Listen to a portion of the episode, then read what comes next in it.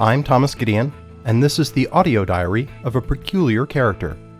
In it, I share thoughts about food, drink, beer, travel, music, and life in general in five minute segments. You can read more at the companion site of A Peculiar Character at peculiarcharacter.com. I mentioned my last entry that I brewed last weekend. In sitting down with my homebrewery spreadsheet, and I wrote a longer blog post about how I'm using that to help me manage both my brewing and increasingly uh, my pipeline and my tap rotation. I realized that I was going to have a gap going into the fall winter season. Starting to switch over to think about dark beers from the hoppier, lighter beers that I've made in the spring and the summer of this year. One of the aspects, for me anyway, of the recipes for these darker beers is that often they involve uh, conditioning for much longer than the traditional lighter beers that I make. I already have in the fermenter a braggot, that's a combination between a honey wine or a mead and a beer, that I'll keep down for about another month at this point. The next beer I had planned to make would have gone down for six months, which would have led to a bit of a dried spell on the tap side of my home brewery. I at first thought I might make a half batch. That was an enjoyable experience. I did two experimental ones for the braggot to get the recipe dialed in and get some practice before making the full all grain batch. Then I realized that I actually had a pretty smooth day of it on my own when I made my best bitter this year. That beer also was quite drinkable, one I was very proud of, and in that instance, pulled a full batch. I thought I might make a variation on that same beer and do it again as a solo brew day. I have a note to myself to develop a recipe with rye in it. I like it in other beers, and I like rye whiskey. I wasn't sure what to make in terms of rye beer. It's not something that I read or researched. I lucked into just under a pound of caramel rye. So this is a almost candy-like uh, malt. It's a different treatment. It's not like your usual malted barley, and it happens to be made from rye. A friend of mine pointed out that this meant because of the way it was processed, that the rye flavor might not be as strong, depending on what I was looking for. I wrote on the blog how I did a malt sensory uh, uh, evaluation, specifically this caramel rye, if you want sort of my impressions and some pictures of what that uh, malt, that grain does in a beer on its own. My bitter recipe uses a little bit of crystal or caramel malt, about 8%.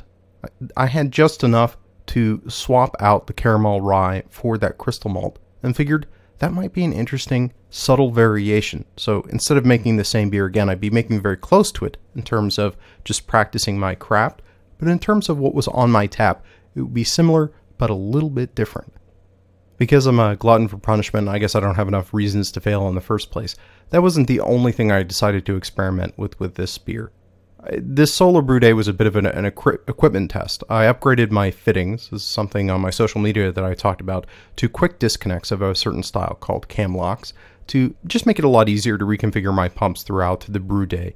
Uh, I need them in to be hooked up in different ways to accomplish different things. Using a hose clamp uh, to a hose barb is just laborious. You have to unscrew the uh, the worm clamp and then rescrew it the cam locks just snap off and snap back on. As it turns out in practice, they worked exactly as advertised, and that part of it actually went incredibly smoothly.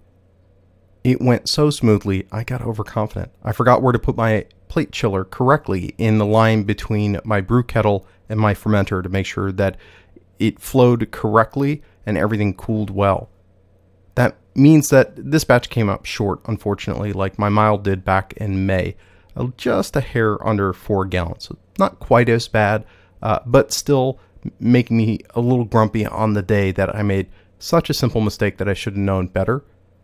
Otherwise, I think it turned out well. The two other things that I did in terms of processes and ingredients is I used a little bit of Lyle's Golden Syrup. This is a, a light invert sugar syrup from Britain. It's easy to get on Amazon and is a traditional adjunct used in British brewing.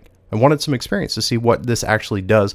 There's a lot of folklore about, in terms of it does nothing. It feeds the yeast in a different way. It supports different metabolic pathways that produce better esters and bring forth more of the British yeast character. I just wanted to try firsthand to see for myself what my impressions were of adding a small amount of that into a, a known recipe, how it might affect it. And the other thing I did is an open ferment in the primary Usually, I keep an airlock on my fermentation vessel all throughout the process to prevent contamination.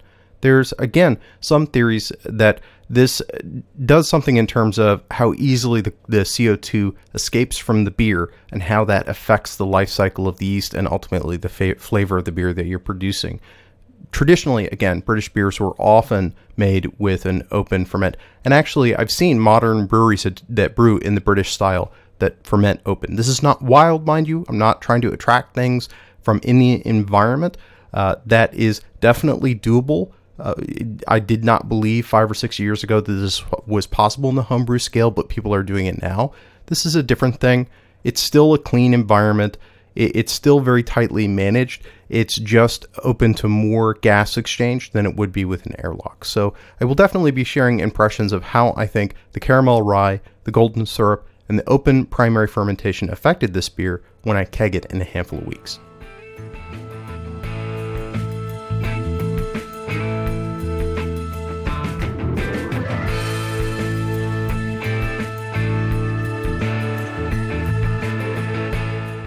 I would like to thank the Internet Archive for media hosting and bandwidth.